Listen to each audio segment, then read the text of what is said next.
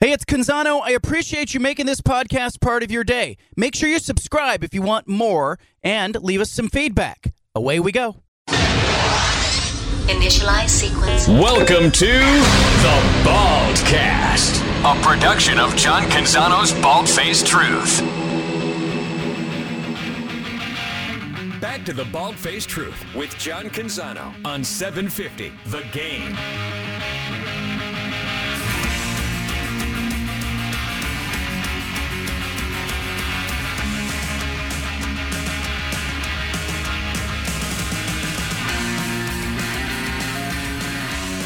Montana State, Big Sky Conference, playing a game at Providence Park Saturday night. They will play Oregon State. Joining us now to talk about it, Brent Vigen, head coach, Montana State. How are you, Coach? How you doing? I'm doing well. Thanks for having me on.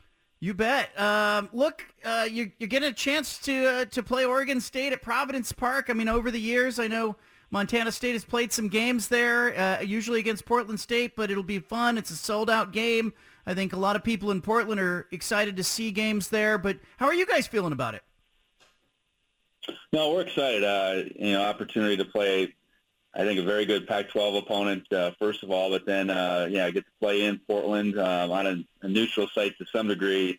Um, we get a lot of players, you know, from the Pacific Northwest. Uh, so it's a it's a game that'll be relatively close to home for a lot of our guys, um, and it should be a lot of energy, uh, you know, in the in the crowd that night. Um, so we're looking forward to it in every which way.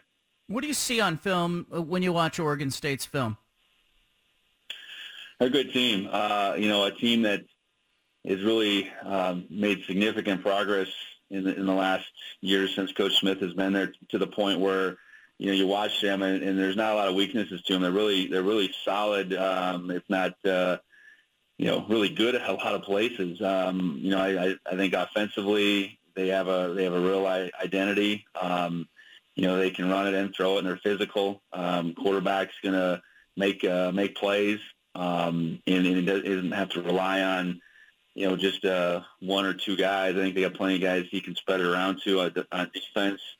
Um, you know, physical up front, um, a lot to handle, you know, and then you include their linebackers in that. It's a really, really good front seven. And then in the secondary, I floated with, with guys that, you know, I think have gotten accolades for, for good reason. So, um, yeah, they've, you know, I, and I probably hadn't seen them on film a lot the last couple of years. I was at Wyoming, so we would get crossover film going back maybe three, four years ago. And I think they look a lot different than they did then. We're talking to Brent Vigen, who's the head coach at Montana State. Uh, last year, you guys got to the championship game, uh, played North Dakota State. It was a fantastic season. Uh, a lot of magic there. How how different are you guys last year to this year, personnel wise? Well, we're different. Uh, we we had you know four guys off of last year's team that uh, are currently on NFL rosters, so we certainly do miss miss those guys. In addition to you know, the rest of that senior group. Um, I think we have some some guys that maybe played a little bit more of a secondary role that are positioned um, to take a, a, a good leap this year. Um, I think we got some good young players that, you know, are continuing to find their way early in the season. So, you know, I think on the surface, you you you look at the guys that we lost, and there were there were some big uh, departures, but I think we have the ability, if we can continue to build momentum, to you know, to be a playoff team. Um, but that's a long ways off right now. So, you know, we've, uh, I think we've gotten better these first two weeks. This will be a, a huge test um, as we finish up non-conference play. Um, but uh, I do like this team. I, I, I think we have a lot of the same um, makeup as last year while we lost some really good individuals. You guys are dangerous. I mean, I, I look at this and I go, this this is not like a normal – payday game. This is this is a team that uh, is capable of beating, uh, you know, a, an opponent in a Power Five conference on a given day. I'm also watching expansion and realignment happen. You came from Wyoming, now in the Mountain West. Is Montana State ready for a jump up it conference-wise? Is that something that is being bantered about even with boosters and coaches and fans? Well, I don't know if it is necessarily. I do know that you, our head's not in the sand either. I think you see that there is a um, there's going to be some movement, um, continued movement at the very top, and probably in particular out west. Um, what does that mean? Where does that trickle down hit us? I, I do do feel like having coached in the Mountain West and coached at uh, both North Dakota State now uh, Montana State that you know the lines between the top of FCS and the group of five are, are pretty gray. Um, I, I do feel that now. I and I do think you know we have a um, attractive location and institution in in pro athletic program that is not just about football. So I do think there's some reason to believe if you know if there is some kind of shift down the down the road um, that we can be on the right side of that. But exactly what that means, I don't know. I think we gotta we gotta continue to put all our chips in where we're at, um, and that's at the FCS level right now, and do the very best we can. Um, but uh, you know, keep pushing our programs forward, and, and as the landscape of college athletics changes, just uh, you know, put, position ourselves the best we can be to, um, to be on the right side of those decisions. The the fan support that you get at Montana State is fantastic. You know, I was just looking at your attendance from last season, and of course, you guys were really good, but that that community, that fan base, the support you have, that that community travels. Will you get some Montana State fans at Providence Park on Saturday? I think without question. You know, I saw it today where it's sold out. So if that's the 26 range, I, I can't say how many, but I think we'll have a pretty vocal crew. Um, I know when we played out there last year against Portland State, uh, we had a good crowd for that game. Um, and, and like you mentioned, we do travel well. Um, so yeah, whatever that number is going to be, I'm not quite sure, but I know we'll have a presence. Um, just depending on maybe how eager our fans were to get those tickets. Uh, so we look forward to it. Uh, you know, playing a game, I guess, on the road, but having uh, Oregon State have to travel up the road too, it does it does make it a little bit, uh, I suppose, more neutral, even though it is in their home state. Give me an idea. You, you watch the tape. You see Jonathan Smith, you know, lining up to kick the field goal to tie the game, send it into overtime. All of a sudden, there's a timeout. He sends Jack Coletto onto the field. Oregon State's going to win the game. What did you think of that as a coach? Well, I was watching it live um, late Saturday night, and you know, I think I find myself at the end of whatever game, kind of, you know, trying to put yourself in, in coach's shoes, and, and the, the sequencing, the back and forth, maybe through that whole fourth quarter, um, was something. I mean, it, even as much you know, Fresno misses a field goal, and should they have kicked that deep field goal, then they go they go and score, and they miss the extra point, they go up four, giving Oregon State a, a different way to look at that last drive, and then you get the pass interference. Um, what was it? Eight seconds left, I believe. At prior to that play, are they going to, you know, how's that going to play out? And then the back and forth between the timeouts. Um, you know, ultimately uh, trusted his players and you know, they went out and made, made a play. So, and that's a, you know, those plays, um, those can be season changing. I mean, it's one game, but the momentum that can be created, uh, and the confidence that can be built um, is something. So we're on the other side of all that, I guess. Uh, so no, it was a you know it was a gutsy decision by Coach Smith, and it, it paid off. And you know now we get a chance to to face that, I, I suppose that uh, that energy and confidence that was potentially built out of that play. Now, I had a Big Sky scout tell me, "Hey, this game's going to be like uh, you know two teams in a headlock. They they're going to play field position. They're both going to run a one run the ball." Um, do you see some similarities in kind of your approach offensively and, and what Oregon State tries to do? I think overall, philosophically, um, how they play, I think their offense and their defense and field position and special teams, I think that all matters. Turnover margin matters too, and it does does to us. I think it might look a little bit different offensively. They get under center much more than we do. Um, probably play with multiple tight ends and fullbacks more than we do, but I think just how to go about it, um, having balance, approach, you know, trying to really uh, uh, go after balance. I think we both really value that. Um, I think stopping the run on on defense and really trying to make uh, the opponent one dimensional is something we're both aiming to do. So yeah, I think there's there's certainly some similarities with just the overall philosophy and how you go about trying to to win football games. So um, you know, who's more physical, who protects the football, who's more opportunistic in the red zone. I think all those things will be um, things we really need to, to do well uh, to have a have a chance on on Saturday. We're talking to Montana State's coach uh, Brent Vigen is with us. They play Oregon State on Saturday night. Providence Park sold out.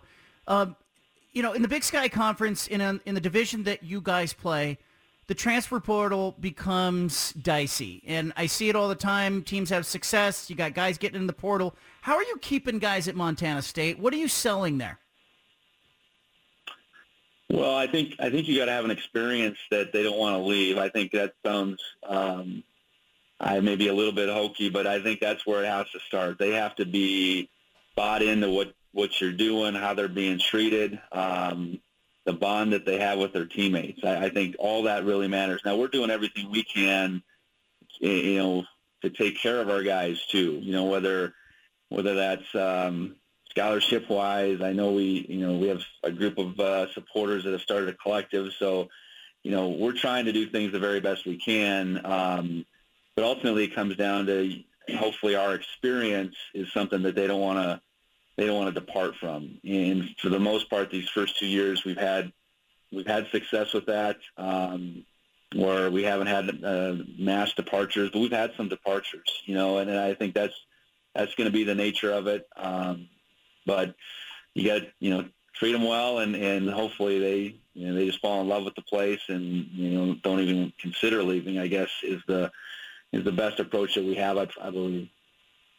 Is it is it I guess you know all coaches at all levels they simultaneously will say things like you know it's great for the kids, but then also they're watching their backup quarterbacks right, and they're going, hey, we we got to be careful. That guy's going to jump in the portal, and we're going to lose depth. Um, how should that be handled? Like, do you, if the NCAA or Congress came to you and said, Coach, give us some uh, input here with the portal and what should be available to kids, what kind of guardrails would you put on it?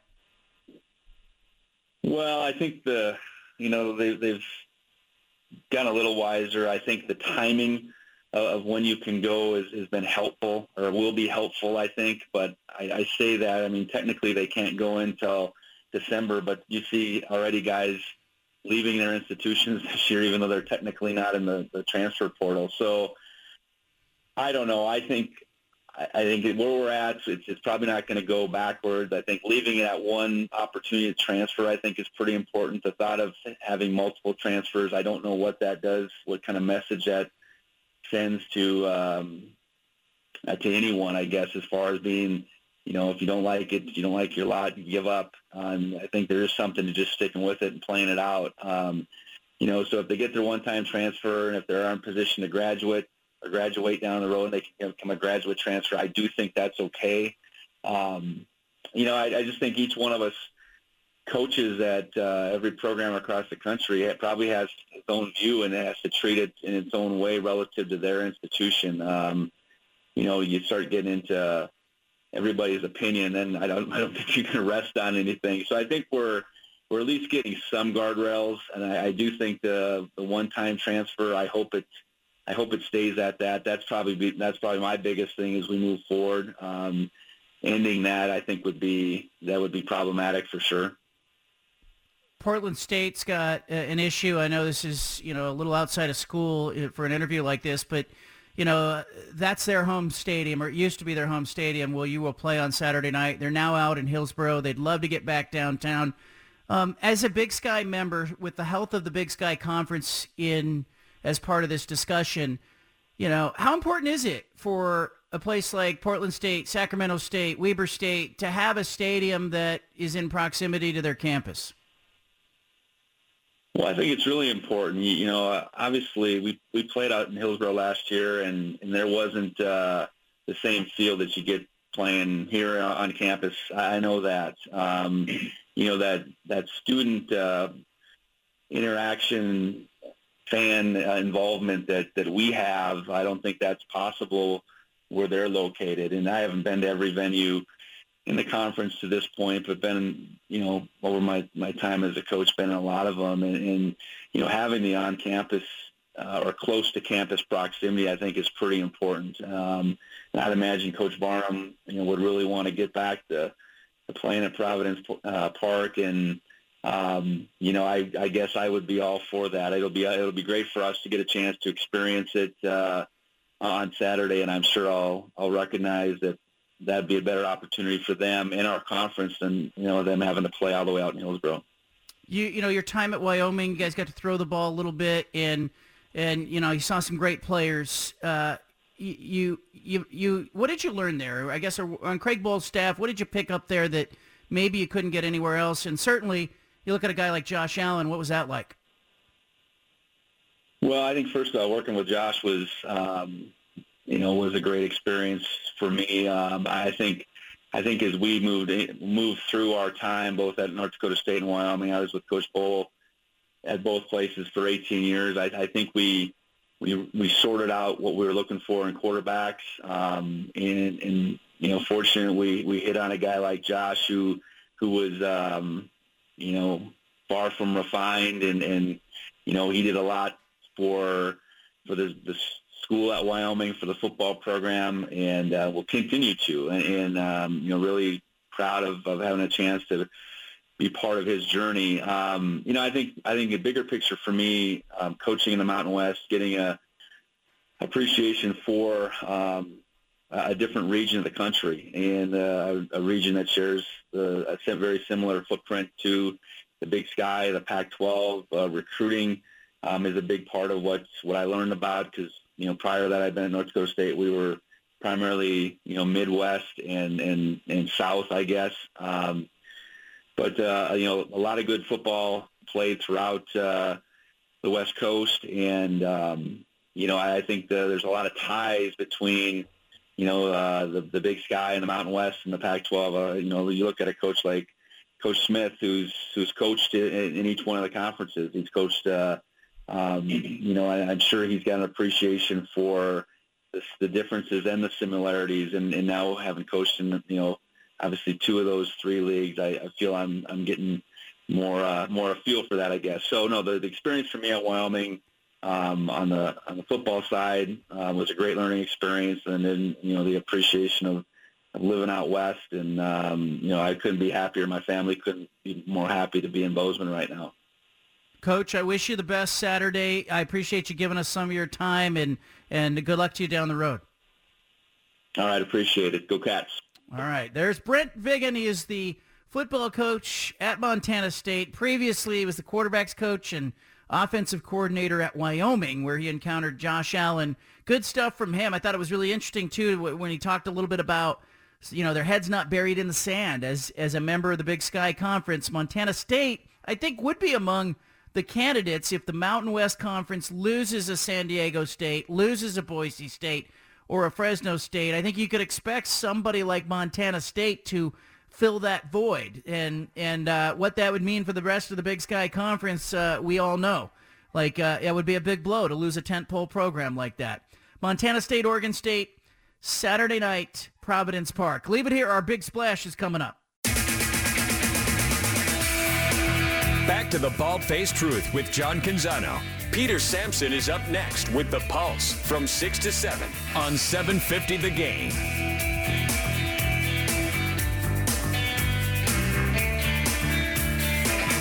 I was looking at some college football coaches who are on the hot seat, or maybe their seat's getting warm today. And uh, not that the seat's getting warm actually today, but their seats are getting warm, period, end stop. Uh, one of the guys in the Pac-12 conference, I think I think the only two coaches in the Pac-12 conference who could be in trouble this season are Arizona State's Herm Edwards, in part because of all the off-field stuff and the NCAA probe, and the other guy is Colorado's Karl Dorrell. Karl Dorrell is making $3.6 million, highest paid coach in Colorado program history. He's 0-2. He's 4-12 in his last 16.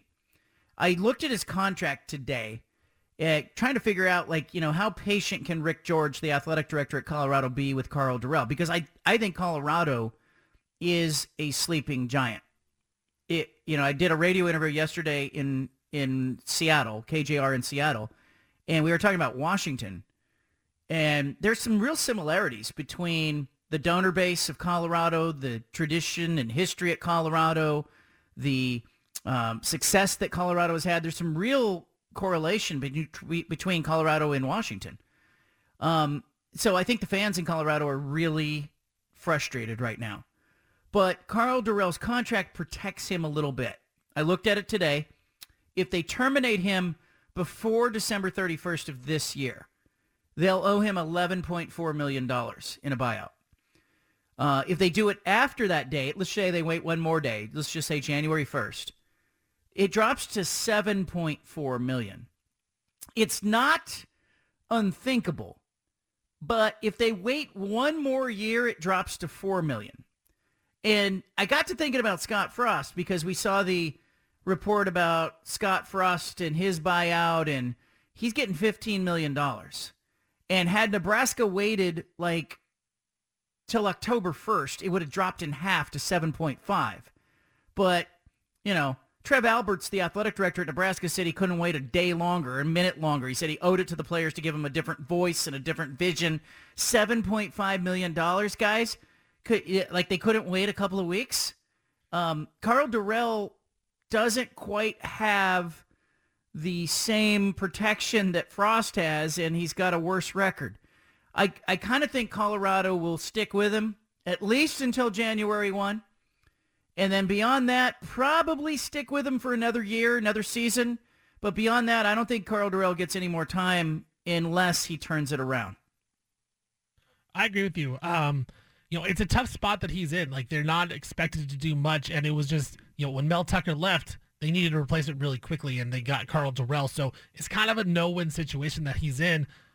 And at this point, like if you fire him, how much are you really expecting out of Colorado to be? Yeah. Right? Like, are they going to get to six wins if you fire him? Like, if you have a if you have the best coach, if you have Nick Saban, are they getting to six or seven wins? Maybe, probably, but you're not going to get that level of coach. So you might as well just ride it out until it's a little cheaper.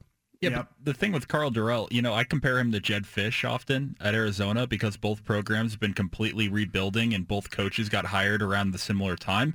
Jedd Fisch is bringing in transfers. He's recruiting at a high level. He's keeping the guys that are good on his team around.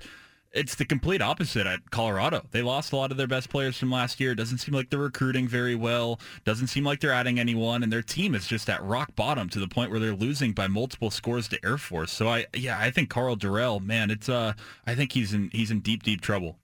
I think he's in trouble as well, but I think they're going to wait I also kind of wonder, like you think about Nebraska and Colorado almost in the same breath back in the day in the Big 12 conference. Like they were uh, teams that played neck and neck, and now you have such a fall from grace for both of those programs. Really interesting to do that. We don't need to play the benchmark here, but our big splash today is coming out of the NBA. NBA Commissioner Adam Silver, he told reporters today that he doesn't have the right to take the Phoenix Suns away from Robert Sarver, who has been uh, punished for making racist and misogynist remarks. Um, Silver said this is not the same as Donald Sterling. He, Sarver got a $10 million fine and a one-year suspension. Um, but Adam Silver telling reporters that, uh, look, uh, we didn't have the right to take the team away from Sarver. We'll talk about it coming up. Up next, uh, we will go to BYU territory. Oregon fans, pay attention. Stick around. We interrupt this broadcast with a special announcement from the Bald Hey, sorry to interrupt the podcast, but if you want to listen to more of the Bald Face Truth Radio Show, including more of this segment that you're listening to, make sure you subscribe on SoundCloud and iTunes to the Bald Face Truth Radio Show. Thanks for listening.